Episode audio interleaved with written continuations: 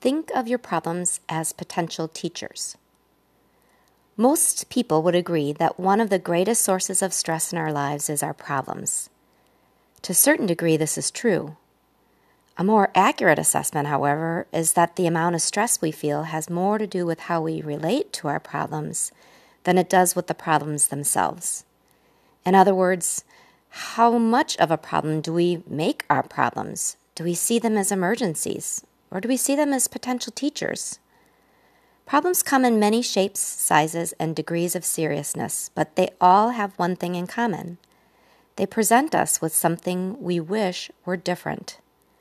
The more we struggle with our problems and the more we want them to go away, the worse they seem and the more stress they cause. Ironically, and luckily, the opposite is also true. When we accept our problems as an inevitable part of life, when we look at them as potential teachers, it's as if a weight has been lifted off our shoulders. Think of a problem that you've struggled with for quite some time. How have you dealt with this problem? If you're like most, you probably struggled with it, mentally rehearsed it, analyzed it over and over again. Yeah, that's me, but have come up short. Where has all this struggle led you? Probably to even more confusion and stress. Now think of the same problem in a new way. Rather than push away the problem and resist it, try to embrace it. Mentally hold the problem near to your heart.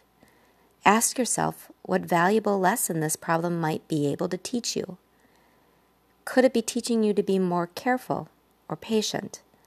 Does it have anything to do with greed, envy, carelessness, or forgiveness? Or something equally powerful?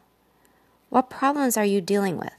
Chances are they could be thought of in a softer way that includes a genuine desire to learn from them. When you hold your problems in this light, they soften like a clenched fist that's opening. Give this strategy a try, and I think you'll agree that most problems aren't the emergencies we think they are. And usually, once we learn what we need to learn, they begin to go away.